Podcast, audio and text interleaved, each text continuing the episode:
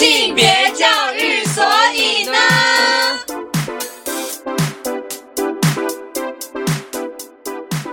欢迎来到由高师大性别教育研究所所制作的性别教育，所以呢，这是第二季节目啦。第二季节目的主题是给数位新生代的一堂性教育课。顾名思义，就是要为大家带来精彩且实用的性教育内容。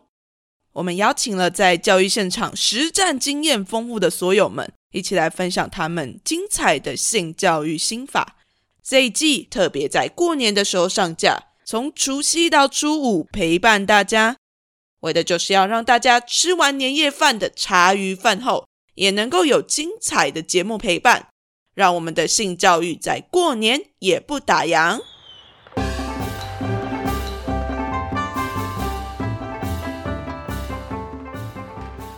欢迎来到性别教育，所以呢，我是主持人 c o n y 在我们节目的一开始啊，我们要先来欢迎我们的来宾阿斯。嗨，大家好，我是阿斯。今天刚好是除夕，除夕的时候我们就要先来跟大家拜个年嘛。那我们就请阿斯来跟大家拜个年。好，各位呃，新年好哈！因为我们今天要聊的是月经，所以我要祝大家开春见红，新年一定红，月月平安，月经大喷发。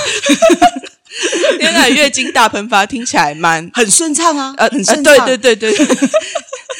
那我在在开始录之前，有听阿诗讲的这个月经大喷发的故事。那阿诗要不要跟我们的听众分享一下？月经大喷发怎么来的？那个词是因为有一次我某个大学邀我去讲那个月经教育的演讲，然后我就想说，哦，那我就给他一个题目，主题是月经教育与身体印象，从性别平等的观点去谈呃性教育这样。然后，然后承办人就跟我嫌弃说，哎呦，这个题目太震惊了，他希望我取一个活泼一点的题目，让学生可以比较吸引。我就说，那不然我们就写月经大喷发好了。然后承办人就说，呃。他希望我可以有震惊一点的题目，反正就是承办很难取悦的一个故事。不过我必须说，后来某县市的国中小研习的承办，他捡了这个题目去用，真假的？这题目真的用过月经大喷发，他曾经是教师研习的题目，只是我不知道来参加的老师抱着什么心情来，可能是带着雨伞来了。确实蛮好记的，因为你刚刚念完了原本的那个题目之后，完全没有记起来是什么 东西。那所以说这一集我们要聊的就是关于月经教育。那在我们谈，好像已经谈月经教育谈了这么长一段时间了。那阿斯其实也讲过非常多跟月经教育有关系的讲座，或者是入班授课之类的。那你觉得讲月经教育的重要性是什么？其实我觉得月经还是一直很需要被谈的事情，因为你知道吗？毕竟这个全世界有一半的人口是女人，照道理，这些女人其实在一半的生命周期里面是。有月经的状态，然后在这一半有月经的状态里面，又有四分之一的人是同时在流月经。哇，哎，你光是想这个画面，你就觉得 哇塞，这是一个多壮观哈，就是多么普及的一件事情。对，但是它超级普及，可是又我觉得常还是有社会有很多的禁忌，没有办法被直接的说出口，甚至直到现在，你还是会很普遍的听到很多人月经这个词是讲不出来的，他就是会用那个那个来去代替这样大姨妈。大姨妈已经有点 old fashion 了吗？就是我还是会啊，而且小朋友还是会，而且真的，我就觉得光是那个你就可以有很多造句嘛。就是我跟你说我那个来，你会知道我哪个来，不是我别的来，就是我那个来，或者是我问你啊，我那个来了，哎，你有带那个吗？哎啊，我晚上要约会，可惜就不能那个，就是。你知道，我们常常会用那个把一个我们可能其实明明很想表达，但是他却又背后充满各种恐惧的一些词汇，好像是讲了某种脏东西，然后来去做替代的，就很像自带马赛克，就哔哔哔哔对哔哔嗯哔哔，真的真的，所以我我觉得直到现在，光是发现它镶嵌在我们语言里面，没办法被直接说出口。哎，这件事情它其实就很值得被谈，很值得被教。嗯，对啊。可是就好像月经教育很久以前就开始谈了，那以前的月经教育跟现在的月经教育有什么不一样？嗯，我我觉得过往比较不一样是说，呃，举个例子来说，像哎，寇尼，你几年次？我八十二，一九九三年。哦天哪，你属鸡？哎对，也太快速就算出来了吧？没有，因为我们差一轮。好好好，就是，但是我相信，即使我们差一轮，其实已经是一个世代的差异的经验。哎，可是我们受的月经教育，其实可能非常非常的类似。譬如说，我们可能就是在教卫生棉怎么使用。对，其实我甚至我在脑袋里面想了一下，我的月经教育到底长什么样，没有什么印象、哎、完全没有吗？就是家里而已，家人会教你怎么用卫生棉，但是学校教育里面真的没有直接的去教这件事情。嗯，因为我是这个也是我每年都会问我学生，就是其实我发现像我现在教的学生，可能年纪哦差好不要这样讲差几岁，反正也是差好几个世代嘛。但是我就发现说，诶，直到现在的学生，他们的月经教育的学习经验，可能跟我过去那种二三十年前的经验还是是很类似的。要么是就像你说的不会谈，这大概可能有三分之一的几率是他们在学校政治教育里面没谈到。那不然，学校政治教育里面有谈，好，大部分可能会谈什么？譬如说，会讲一些月经的结构啊，就是譬如说子宫内膜的增生，然后怎样剥落，然后月经的生理原理会是什么？再来就是说，会教呃卫生用品的使用。可是所谓的卫月经用品，其实往往只有单一个选择，那就是。卫生棉，好，当然不会有其他的月经用品，而且其实我直到现在还是会听到学生跟我说说，诶，他们以前在学的时候是男生女生被分开的，哦。女男生是被派去打篮球，对，然后女生就来学这个嘛，嗯。然后女生学完之后，男生就会很好奇说，诶，你们刚刚为什么女生被带去做什么事情？然后女生就全部都嗯不不能讲，姐妹们是不可以说出口，这样，这是我们之间的一个禁忌或秘密。不过我必须说，男生被带去打球，那算是相对比较好。我也听过有男同学跟我说，他们不是被带去打篮球，他们是也是被带去上跟性有关的教育课，可他们是看很多阴茎开花的图片，什么？就是开花。对对对，就是让他们看阴茎开各种花朵啊、菜花，然后跟他说你发生性就会你的鸟鸟、你的鸡鸡、你的阴茎就会变成这样，然后会变成反正就是小鸡变公鸡，公鸡变大鸡就对了。Anyway，反正就开各种可怕的花朵，可能变火鸡这样，顺便恐吓一下婚前不可以发生性行为。之前也有学员跟我反映过这件事。这也太太惊悚了吧！我真的是讲不出话来耶。这些学生他们大概是多大？现在大学生啊，大学生，所以他们大概是在国中、高中的时候还受到这样的教育。还是会，还是会，就是比较恐吓式的性教育。老实说，它可能还是台湾教育现场的主流。是是，所以这也是为什么我们要开始慢慢推全面性教育，让大家能够更知道说，哦，性教育其实不应该是用恐吓的方式去。我觉得不只是性教育啦，应该是说恐吓，它其实一直不应该是教育的手段。是，我们每次在谈恐吓这种方式作为教育，它其实不只出现在性，我们台湾好多议题都习惯用恐吓的方式，嗯，再去做。我常常觉得恐吓它有一个比较大的效果是，你可能立即可以很快的见效，就是大家知道哦，这 combo 哎，我不敢。虽然当下可能可以有这样的效果，可是它后续延伸的副作用其实也是非常大。嗯，举例来说，就是恐吓往往会把这件事情成为一个禁忌嘛，然后对它会有更深的恐惧，所以你真的发生了之后，其实它就变成是不能谈的事。是像过去在国外有很多研究，他们比如说在研究守贞教育，你知道守贞教育就是一挂比较常用恐吓的方式在恐吓孩子的就是一颗苹果摸一摸你就脏掉了。呃，我觉得它那有很多版本，就对了，嗯就是包含什么，可能你发生过性之后，你就像被撕过的胶带，哦你再粘不粘了，粘不回去；你发生过性，你就像被开过的汽水，你再盖回去，你的气就不一样了。你被发生过性，你就好像被咬过的饼干，那就是没有人要的饼干。救命啊！你发生过性，就像被嚼过的口香糖，不会有人再捡起来嚼。就是你会发现说，哦，反正我觉得讲到这个，我自己心里就有一把火，就对，就是嗯你怎么可以跟孩子说，你发生过性之后就没有人要？这真的是一个非常非常糟糕的一件事情，真的，对。但是它其实也产生的另外一个负效果的状况就是，哎，其实当如果今天孩子真的遇到性这件事情，其实他可能，譬如说，光是相关的知识，其实是安全防护知识是不足够的，然后当然也从来不知道。他可以怎么去做协商？如果他真的需要求助，哎，他其实更不敢说出来的，反而其实会造成更高的就是非预期怀孕，甚至是疾病这样子的一个状况。这是其实很多研究都在支持这件事情，所以我就觉得恐吓可能当下你会觉得很有效，可它产生的后续的副作用真的是非常非常的大。嗯，它就变成是治标不治本，真的。那我们就回到月经教育的部分啊，那我很努力把它拉 回月经。我觉得我恐吓教育可以再延伸谈一集。对，我觉得是哎，因为月经教育其实也是包括在性教育里面很重要的一块嘛。那我们在谈月经的时候也很长，就是会有一种很污名的状态。是，那你在过去谈到月经污名的时候，你有没有听过一些什么很令你惊讶的故事？其实我觉得讲到习俗污名啊，我觉得我比较听过一些。其实你会发现在传统习俗里面。月经，大家对它的印象不只是负面，它还有一个很强大的功能。什么？举例来说啊，好像比如说排，这是排湾族的学生跟我说的，他说他们的有一个传说是月经来的时候，你不可以摸到万年青，万年青会死掉啊。万年青不是很很会长的那种，对，就是万年青会死掉。然后之前也有鹿港的孩子跟我说，说他们鹿港的说法是，你如果你月经来的时候摸到那个农作物，农作物会死掉。这什么？这什么太神秘的力量？就是，我就想说，天哪！如果哪一天什么地方需要除草，你就派一个有月经的女人去滚一滚，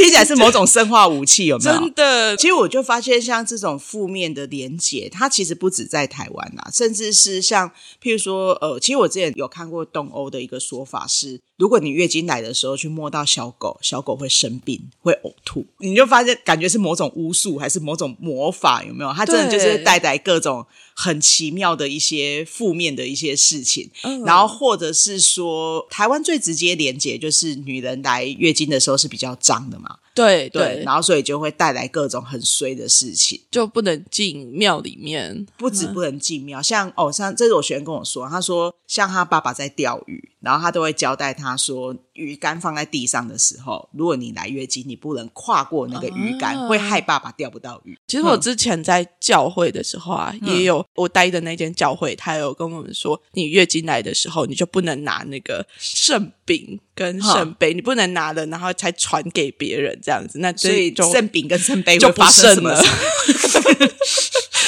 对，我觉得他真的很多很类似。而且我讲一个小故事，是这个是我大概去年听到，没有很久。某高中老师跟我说，他是说他们学校其实就是固定会有农历会有一些拜拜的一些习俗，然后他们拜拜都是会各处室就会派一个代表一起去拜拜。然后那一天，那个老师就是坐在办公室嘛，然后他们主任看到他，哎，你这节没课，哎，你去帮我们处事代表拜一下。然后他就哦，好好，他就走去拜。然后拜完之后回到办公室，他就拿起包包里面的卫生棉，想要去换这样。然后他们主任看到他之后，主任大惊，整个看到，然后立刻大骂他说：“你那个来，啊，你怎么还去拜？”然后他就愣在那里，有没有想说，哈，怎么了？然后他说，主任生气到很离奇，是主任还特别传讯息到全校主管的群组，跟全校主管道歉，说我们处事的某某老师年轻不懂事，他刚刚月经来，居然就是，而且他不是用月经来，就是他那个来的，然后他居然还去拜拜，然后什么什么怎样，然后已经有教训过他，提醒多他，然后真的是非常对不起，然后他也再次去跟神明道歉了，然后希望大家不要太介意这样子，他就觉得。哈，他月经来可以弄到全校主管都知道，就是他就很生气，然后就觉得天哪，这都什么？时代了，然后为什么居然月经来这件事情是需要跟全校道歉的事情？感觉是一件很重大的事情，你好像犯了什么天天条？对 对，就是你你去拜了之后，整个学校会都会衰还是怎么样子？对，哇，这个月经好像真的有蛮大的力量哎。我觉得很多很莫名其妙的习俗，可是你会发现这个习俗的背后，它真的就是有各种牵拖啊。嗯，就好像哦，讲台湾其实有一个比较近的一个。去年在抢菇的活动，不知道 c o n y 你有没有印象？那时候宜兰头城他们的一个抢菇活动，那那个抢菇活动其实你知道，抢菇活动就是一个算是中元节的一个重要活动，然后它其实就会立起各个很多棚柱，然后上面涂满牛油，然后对那各个队伍要很努力的爬上去。那其中有一个队伍在爬的过程里，他就是不小心摔了下来。照道理是摔下来是一直会发生的事情，因为那个活动就是会一直有人摔下来。是只是他身上当然会有很多的安全装置，这样。嗯那只是那个选手他刚好他的那个安全设备其实是没有穿好，原本他应该摔下来是会顺着那个绳子缓降下来，嗯可是他就变成是头下脚上。挂在半空中，上也上不去，下也下不来。那现场当然就很多媒体记者嘛，然后就拍到这个画面，其实就有上新闻的。然后，所以媒体记者也有去采访当时活动的主办单位哈，就是他们的理事长。然后理事长当时讲到这件事情的检讨，我觉得最离奇的是，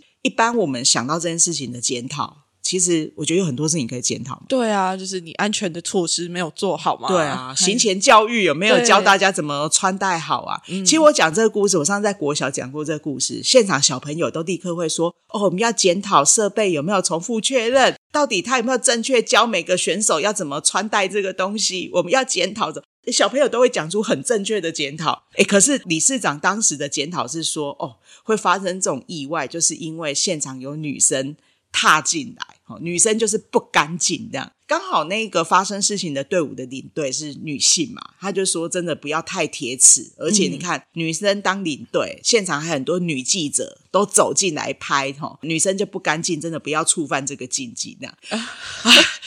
一把火又上来了。真的，但是我觉得很有趣。我上次是在国小讲这个故事，国小的小朋友非常可爱。我讲到说，哦，理事长说就是女生不干净，女生有月事就是不干净，然后小朋友的反应是立刻说性别歧视，这个是别歧视，就是现场的小朋友立刻激动，呐喊性别歧视，我就觉得哎，现在小朋友好像都被教的很好，蛮有 sense 的哦。突然觉得我们国家的未来其实 有希望的这样子。嗯，而且直到现在，其实我比如说，台湾很多专业领域禁止女性加入，其实都是跟月经是有很大的关系嘛。嗯就是认为女生就是比较脏，所以女生是做不好，然后甚至会对这个神圣的职业带来负面的影响。嗯举例来说，像我们的远洋的渔渔船船，对其实也是这十年才改法规哦。过去其实是有明确的法规，是写只有男生才能当船员，这是很近代、很近代的事情，在这十年呢，对，这十年才更改的。但是女生到底为什么不可以？像譬如说，你可能在渔村你会看到，其实渔村里面渔会，你光是看渔会会员，女性其实就占一半。嗯，对，然后他们也是在整个渔业产业里面很重要的一环。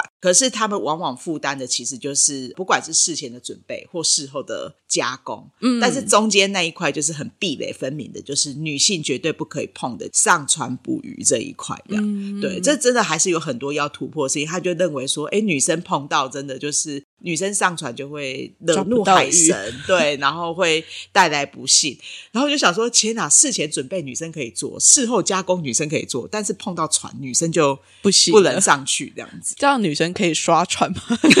我我觉得这这，我我刚才都他们说了算，你就知道，他觉得想要女生来就女生做啊，嗯女生不行的时候就说这个时候女生不行。我真的觉得很多很多职业真的都是这样。嗯，对，对啊，所以所以我觉得谈月经教育，其实讲起来你会可能会觉得这很古老，可嗯是台湾直到现在在面对这些习俗，然后甚至是禁忌的时候，它还是非常非常需要被谈出来的事。嗯甚至我讲一个我昨天发生的事。某公务单位邀请我去演讲，我主要主题也是想要谈月经，可是那个承办人其实就很主动跟我说，他觉得这个主题非常好，可是可不可以不要写在标题上？什么意思？对我标题写月经贫穷，嗯然后他觉得他是很客气的说，我们单位真的很保守，这个主题会吓到大家。老师，你可以就想性别平权啊，你内容你再来讲月经贫穷，大家应该就 OK 的。可是写在标题上，他怕他会被主管盯这样子。然后我就想，哦，现在二零二四年哦，月经，而且讲月经贫穷，然后而且是公务单位哦，是公家机关，然后他要求不可以放在标题上。真的是我我其实当下就会很好奇，就是哎，大家如果看到月经这个词会这么的抗拒，然后有这么多负面连结，甚至是到不舒服的感觉，这背后到底是怎么发生的？然后这也是我在演讲的过程里，我会一直做的事情，就是我每次演讲，然后讲完这些月经污名的破除的时候，最后我一定会邀请现场的观众一起来大喊“月经”，月经，对对对对，就是月经，月经，月经，月经，然后现场一起喊，喊到大家笑出来，然后就我觉得那过程其实是蛮真的，就是我觉得这个词真的它不是什么脏东西，它就是一个很需要被说出来的词汇，这样。好好的把它讲出来，然后用。直接，我觉得这这件事蛮好的，因为虽然说我们很多演讲都一直在听月经，不是一件不好的事情，但当你真的讲出口的时候，那个力量反而是非常不一样的。而且我觉得其实不只是月经啊，也包含，其实我觉得延伸到所有的性教育。老实说，直到现在还是会看很多教学现场的老师在谈性教育，尤其在谈到各种身体器官的时候。就会有很多代名词出现，就是会开始叽叽、啾啾、鸟鸟，就是 你知道，就会取各种 对很可爱的名词。然后我其实也会鼓励各位老师，就是哎，我拜托我们在做的是性教育，我们可不可以好好的把这个名词、正确名词精准的说出来？这件事情它背后其实有一个很深远的教育意义的，就是包含除了不只是传递正确知识，其实也包含破除它背后的这些恐惧跟污名，它营造的班。级氛围其实就会非常非常的不同，嗯，真的很不同。就把他的名字找回来吧，真的。哎，不过我讲一个笑话，这个是我某次教师演习，然后就有老师一个女老师哈，她就跟我反映说：“哈，可是我觉得这个名词我还是讲不出口，我我觉得连我对着我老公都讲不出口。”她就这样讲。然后我当下就很疑惑，想说：你对着你老公讲，你是对着你老公做性教育吗？应该不是吧？就是我，我觉得你当然你可以依照你的情境脉络，你有不同的需求，你是可以有不同的代换名词嘛？对，就是因为你想，你对着老公总不能说哦，把你的阴茎放进来，你知道这个就 瞬间冷掉 就是你知道这就是会一个完全不对的词，所以你当然真的你在不同的情境脉络之下，我觉得不同的名词代换或使用，它当然是绝对是可以的，不是说你从此就一定阴茎只能讲阴茎，月经只能讲月经。可是当我们在变换用词的时候，你是有意识的，因为我的情境脉络而去改变，然后有意识的选择不同的词汇。我觉得这件事情还蛮重要，而不是说你永远就变成是一个说不出口的那个。嗯，对啊，因为我刚刚听到啊，是有到国小去讲月经嘛，然后有到教师演习讲月经嘛，那你还有在其他的年龄层来讲月经？我觉得大部分是这一年跑比较多，是跟教师演习有关的场次嘛，然后再就是一般大学，其实大学生也会有，中小学相对的，我觉得是这一年开始逐渐在挑战，然后还有一个部分是家长，这个其实都是会去挑战到的。几个场域这样子，嗯，那你跟大学生你会大概讲一些什么？我觉得大学生还蛮可爱，就是大学生，你知道，相较之下，他应该哦，跟 c o n y 你世代算是比较接近，嗯，对，等下你自己害羞了，OK，好，算了，再我没说这句话，就是好了，呃，我觉得好，这是当老师另外一个感想，你知道，就是我刚出道的时候，跟学生只差几岁。但是随着我年纪增长，我跟学生的年纪就会越差越远，越差越。这是每个老师要花一辈子时间在面对，因为我们教的学生年纪是固定的，但是我会老，呃，对，然后世代。之间的差异就会变得越来越大。不过，我觉得即使是世代之间不同的差异，其实你会发现说，这几年跟这些学生谈，光是譬如说月经几个常见的迷思概念哈，尤其是我发现男生真的过去比较不太有机会去谈到月经这一块。嗯，像是哦，我讲一个蛮经典的标准的笑话，是这个是我演讲我一定会问的，不管什么场我一定会问。老师场、学生场，然后甚至是家长场，我都会问男生说：“哎，你们知道卫生棉有分不同 size 吗？”男生通常会知道哦，卫生棉有分不同 size。可是我就问他说：“哦，那那你知道卫生棉要分为什么分不同 size？” 男生就会开始很慌张吗？他会宕机，然后就会开始有人说：“嗯、体型吗？屁股大小。”上次还有老师跟我说，就阴道大小不一样，然后我就想，天哪，你是怎么去看待买叶安型的女孩？你是觉得她多大管这样子？就是，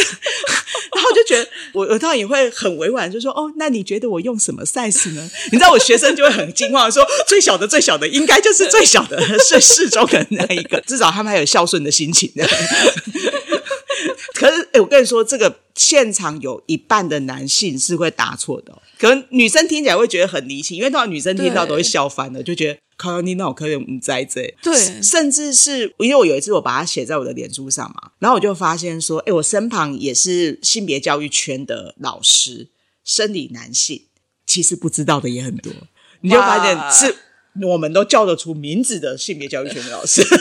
哇，然后就我，对，你知道这对女性来说是一个多么普遍的一个知识，是可是男性却完全没有机会了解。其实我听过男生闹的笑话真的很多，像上次有学生跟我讲过，说他跟他女朋友吵架，就是因为卫生棉的价格。反正他说他女朋友跟他抱怨说：“哦，女生好不公平哦，女生每个月都要多花钱去买卫生棉这样。然后他就问他说：“哦，啊，所以卫生棉到底一片要多少钱？”他女朋友想想跟他说：“嗯，大概三块四块吧。”嗯，那个男生就很震惊的跟他说：“一个月多花三块，你也要计较？”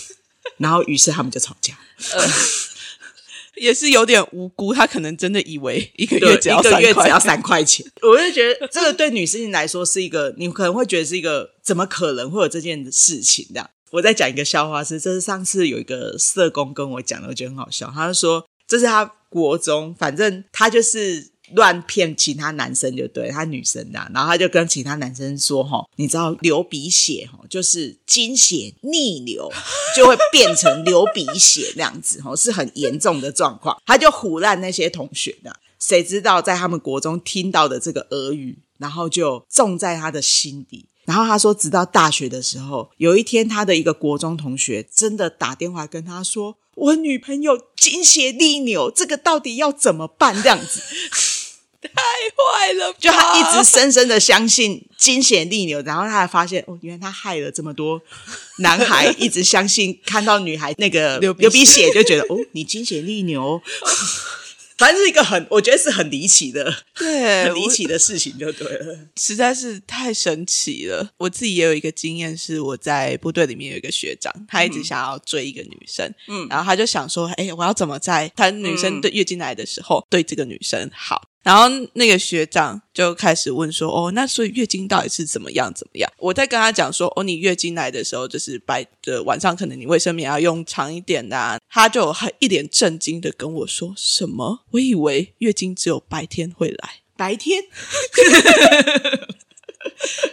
对我那时候听到我超傻眼的，然后我就说没有，我们会一直流。然后他又更惊讶，想说什么？你们七天都在流血吗？然后我说对啊，真的是在那个当下，他们会是一个很震惊的状态。真的，因为我之前也听过男生说，怎么他们一直很疑惑，怎么可能留七天？他觉得七天会失血过多而死，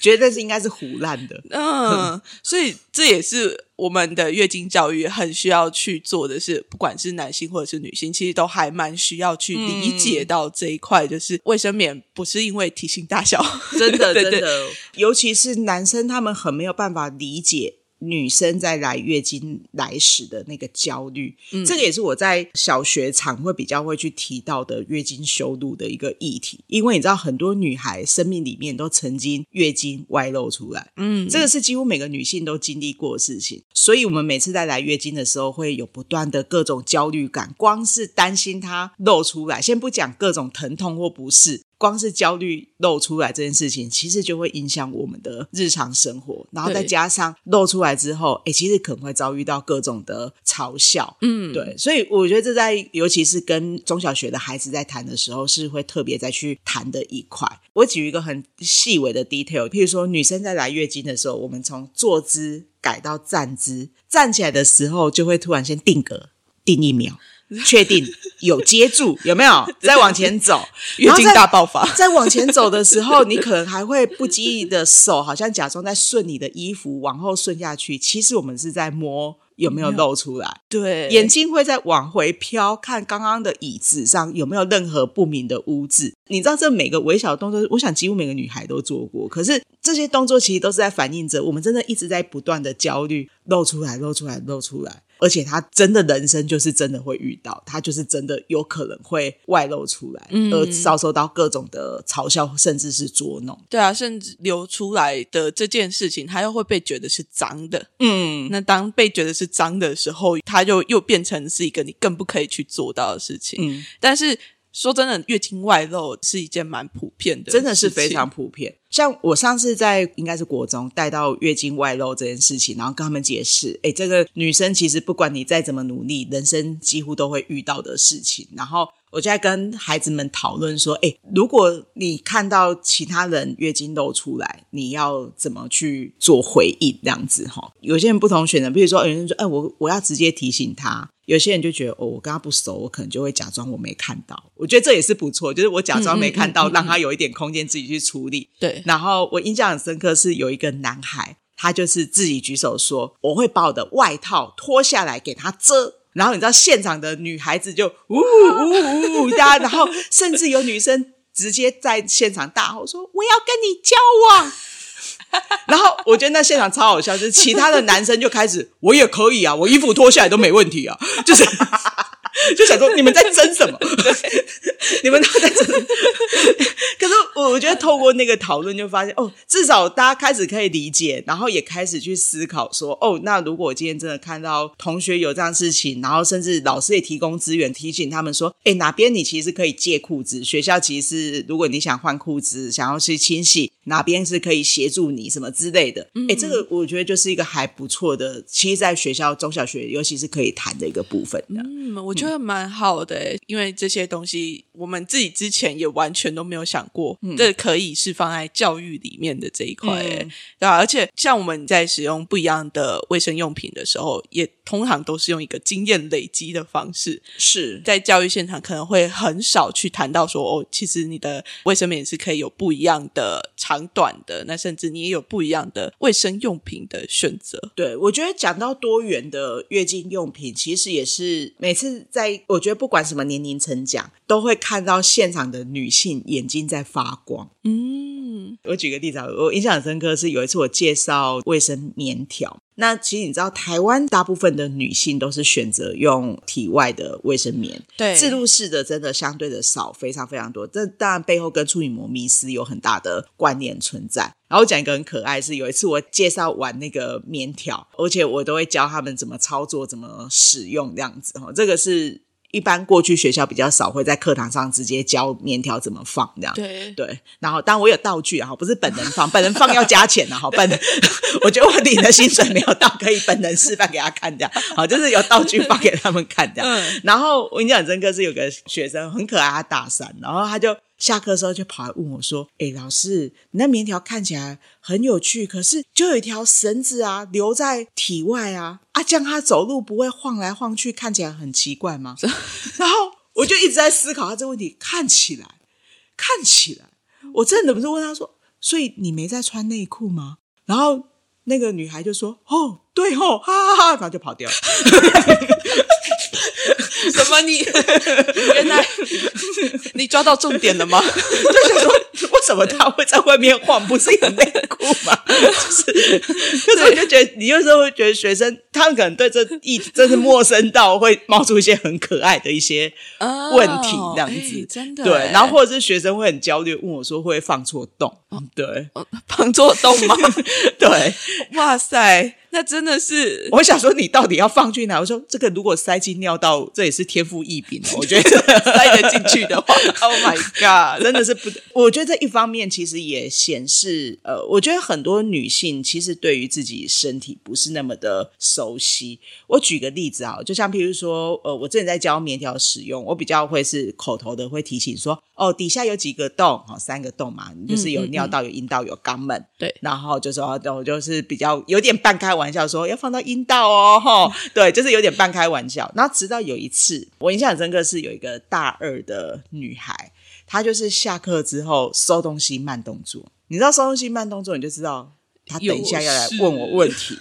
然后这是等全部的人都走了之后，她就跑来问我说：“老师，你说底下有三个洞，三个洞是前后还是左右？”前后还是左右？然后我当下就愣住，我就想说这什么意思？他就在凌空画，就是前后是一直线，还是左右是三角形？他就画了一个三角形。我真是倒抽了两气，想说天哪，你对你的音部这么的不熟悉吗？所以我后来自己在课堂上，其实也都会鼓励女同学：哎，其实你在你自己觉得舒适、自在、安全的空间。你有没有机会拿着镜子好好照照自己的阴部，看看自己的身体？因为我觉得女性的生殖气息跟男生很不一样，就是因为男生低头看得见嘛，对。可是女生真的低头，我们其实看不见，除非腰特别好，柔软度要特别好，照道理应该 看不见。然后就是我们低头，其实没有办法很清楚的完整看到阴部到底会是什么模样。这样对，所以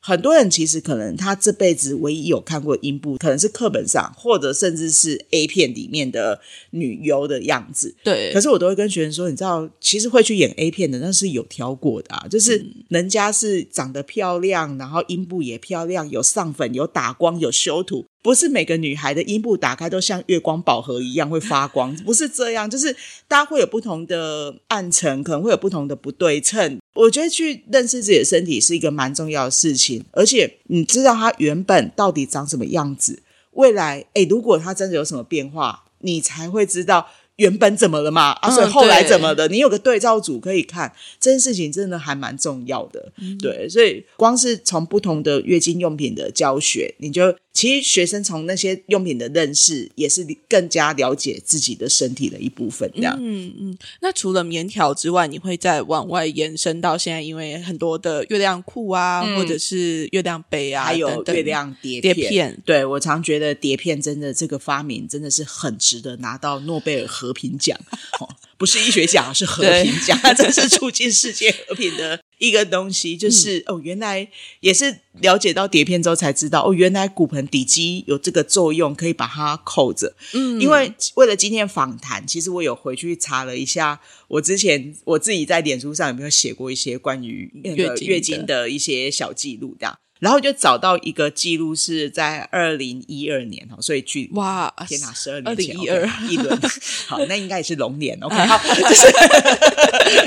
就是二零一二年的时候，那是我写了一个我课堂的记录。我那时候就是请学生写下对于月经科技发展的创意或许愿，这样，因为我常觉得那些创意或许愿真的是可以是有一些很有趣的一些东西。然后其中就有一个孩子有写到的创意，就是他想说，希望以后月经可以控制，可以用尿的方式把它尿出来。哎，碟片对的，十二年前听起来是一个，就是一个许愿。对对，可是十二年后，他真的实现了，他变得像可以用像尿尿的方式控制它。嗯，以前觉得他不可能，可是现在他真的办到了。收听的听众，如果你好奇什么是月亮碟片，赶快去搜寻一下。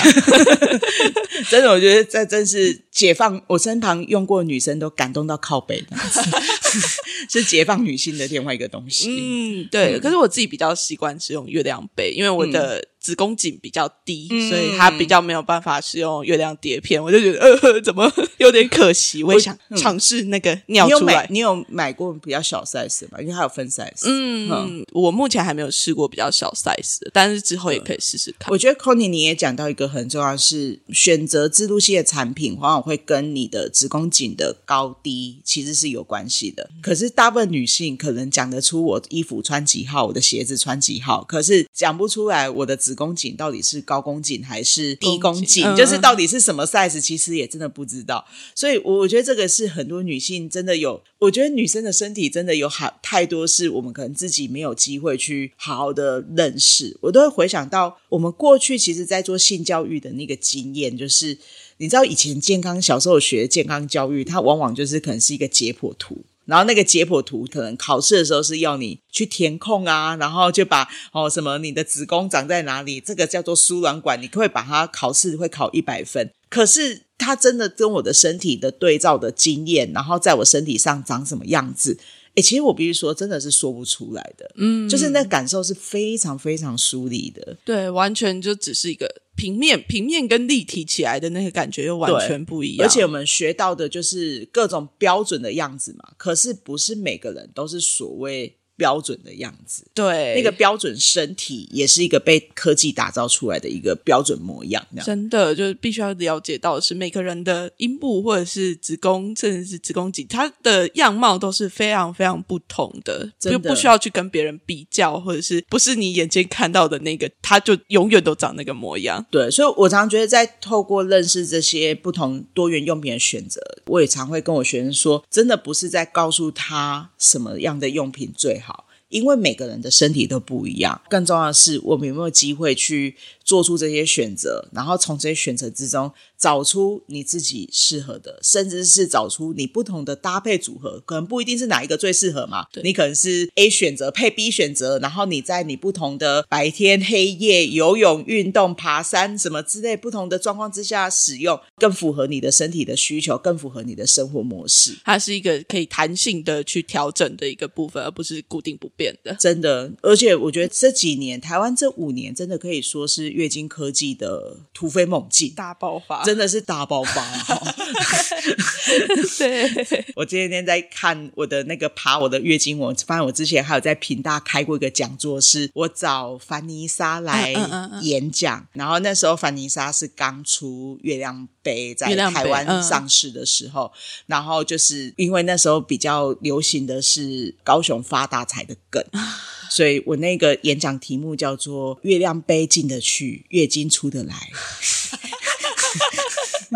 救命啊！真的是超有梗的我，然后对，然后月经发大财，哇塞！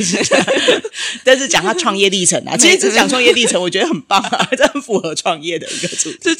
对对，确实还蛮不错的。对啊，哎，那我想要问阿斯有没有跟比较年长的长者讲过月经的部分？我我觉得目前还没有专场挑战过长辈场。通常可能是教师场里面会混着一些比较年长的教师，然后有时候去长家长场的时候，也可能会有一些可能是阿公阿妈来听，主要是阿妈了，阿公好像真的还比较没遇到这样。但是我就发现一件事情，就是诶，其实面对到这些比较家长身份的人的时候，其实有一个议题其实非常重要，就是关于处女膜的迷思概念，真的，譬如。说在跟他们提到说，哎，我们可能面对到孩子有不同的月经用品选择的时候，家长第一个担心就是很委婉，他就说我们现在孩子啊还比较比较小，所以就比较单纯，因为比较单纯，这呃棉条适合用吗？就孩子还很单纯，你知道？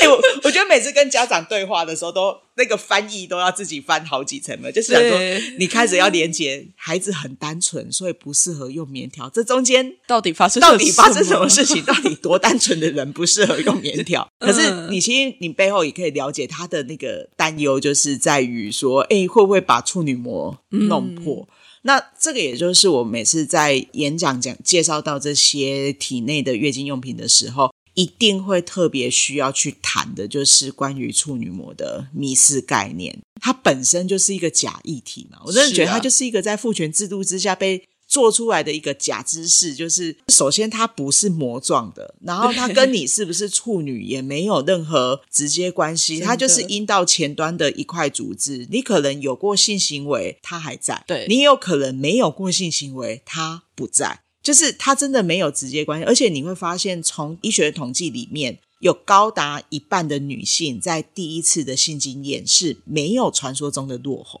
我觉得这个迷失，你想，就害死多少女生啊？以前，哎，女生如果第一次性经验没有落红，那是多么淫荡的事情，然后可能被抓去进猪笼，有没有？真的，对。可是真的有一半女生是第一次性经验是没有落红的。对啊，因为甚至是你运动激烈一点，她就有可能骑脚踏车或者是什么，她就会有一些损伤啊等等的，或者是她就很坚固啊，嗯，她就是没下来，就是没下来，就是这样啊。所以我觉得这真的是一个很离奇的一件事。我觉得这个迷失概念就是，你看，女人我们自己身体天生制造了一个贞操侦测器内件放在我们的身体里面，然后去侦测这个女性到底是不是有够贞洁。哎，你这仔细想想，这怎么想都是假的吧？怎么可能？怎么可能女生身体会自己有做一个贞操侦测器放在自己的身上？好，所以这背后当然就有很多迷失概念，而且它背后也包含不只是错误的医学知识，包含它也有跟习俗的连结，然后使得女性遭遇到各种压迫，甚至是很实质的虐待，这都是跟这一块其实是有很大关系。是对，所以破除它很重要，真的。那阿斯，那你会怎么回这些家长？就是他说很单纯的时候，对啊，就是开始逼他 说出他的说出来。哎，我觉得这个也是讲性教育，我觉得蛮有趣的一件事。哎，其实很常在演讲的现场会遇到各种提问，就是他没有办法直接的把他问题讲出来，就是会这个那个，然后各种单纯哦，就是把它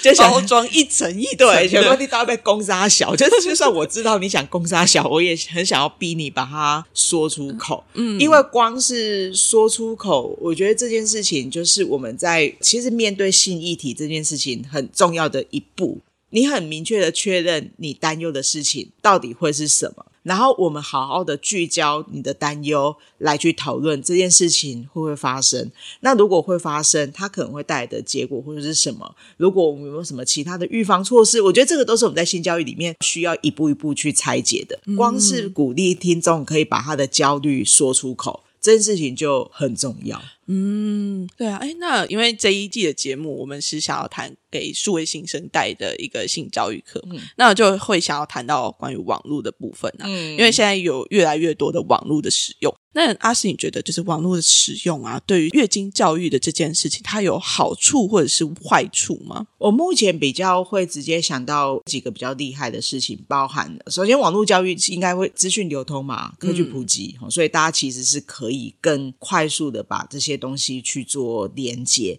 尤其我们台湾其实有好几个我觉得非常棒的团体，然后他们都有在很认真的打造了几个跟月经教育有关的网站。举例来说，也可以跟大家推荐，像譬如说，我个人很喜欢像是大英百科，哈，音部的英，大英百科，然后他们上面就有很多关于女性跟科技还有身体性教育的一些相关资讯，尤其是像譬如说，他就有用那个麦块，把嗯嗯从女生的阴部阴道，然后进去到她的这些输卵管卵巢到底发生了些什么事情，哈，把它用麦块的方式去做一个更直接的动画呈现。你可以透过麦块的那个世界，在子宫里面逛来逛去，这样。好，这我觉得这就是一个科技可以很直接带。然后再就是说，其实我觉得它的选择也会更加的普及跟多元。老实说，台湾过去因为法规的关系，我们台湾长期你要买卫生棉以外的。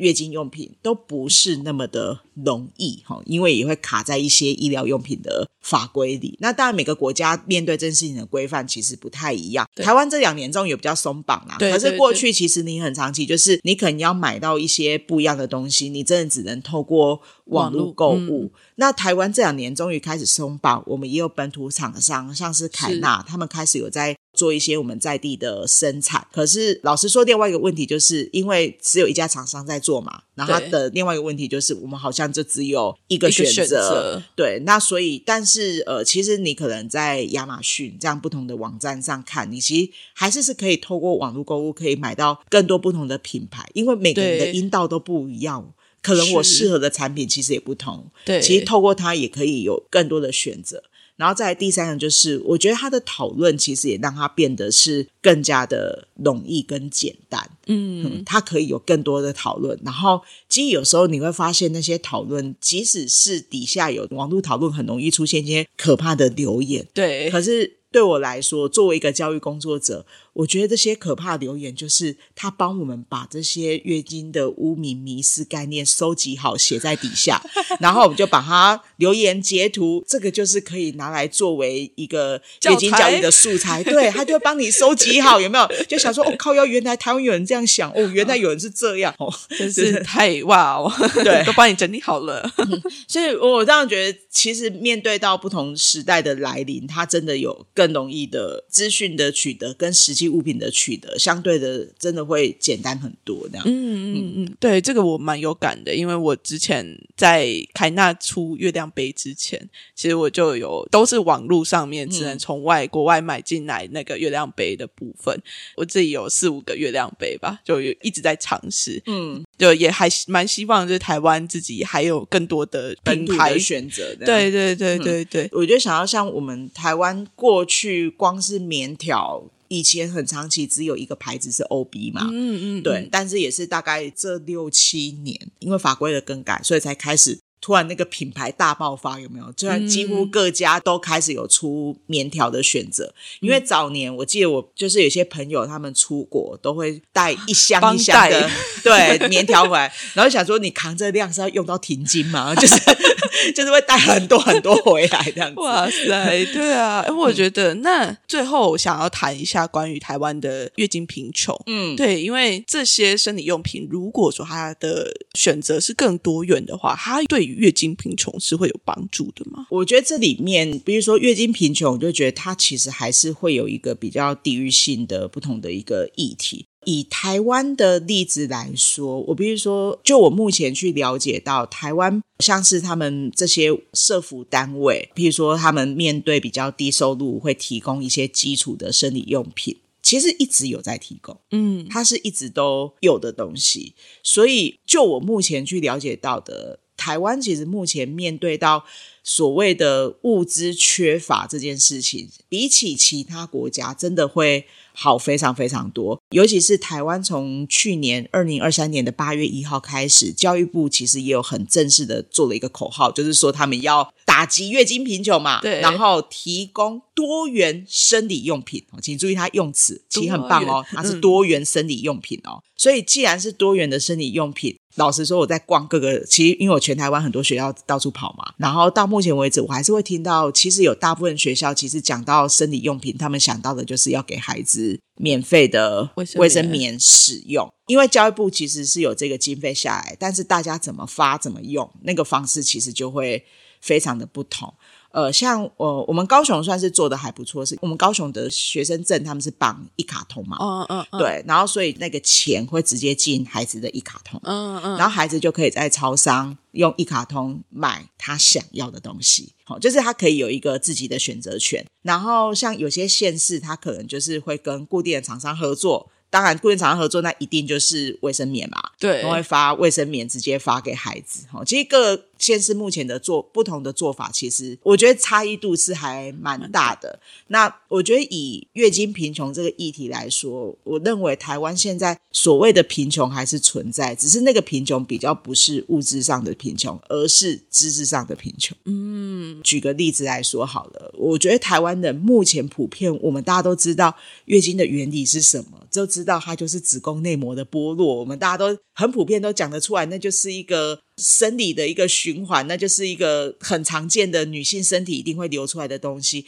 诶，我们明明医学知识都有了，然后物资也有了，我们知道该怎么面对，没好抽抽地，没好一到处乱流，就是我们知道该怎么面对，怎么处理，然后卫生知识都足够。可是即使在这样的状况之下，它还是有好多污名。我们前面讲到这么多污名，它是需要被破除的。除了这些习俗污名之外，另外一方面就是，哎，男性其实还是不太有机会去了解跟谈论月经。所以我认为，在台湾面对月经贫穷这件事情，或许我们物资相对的比起很多国家，我们资源是足够，可是知识还是没有办法跟我们的真正的这些资源有显著的相当。嗯，所以我也很很期待，就是诶，我们现在谈的是月经贫穷，有一天我们可以让创造更出来的是月经富裕。那个富裕是知识的富裕，对，也是为更多的性别带来解放的可能。这样哇，真的是我们用非常丰富的结尾来当做这一集的 ending。非常非常谢谢阿斯分享了这么多这么多关于月经的想法，跟你过去的经验，还有我们真的是希望未来能够大家的知识也能够跟得上我们现在外部的硬体、软体也能够跟得上硬体，可以一起往上，让我们的。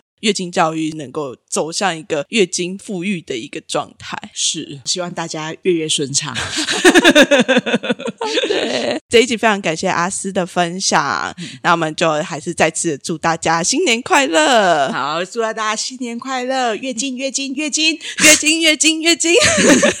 大家正在收听的时候，如果你身边没有太多人，你也不会觉得害羞的话，也可以一起喊月经月经月经，喊出来会精神百倍哦，考试都会一百分。好，那我们就下一集再见喽，大家拜拜。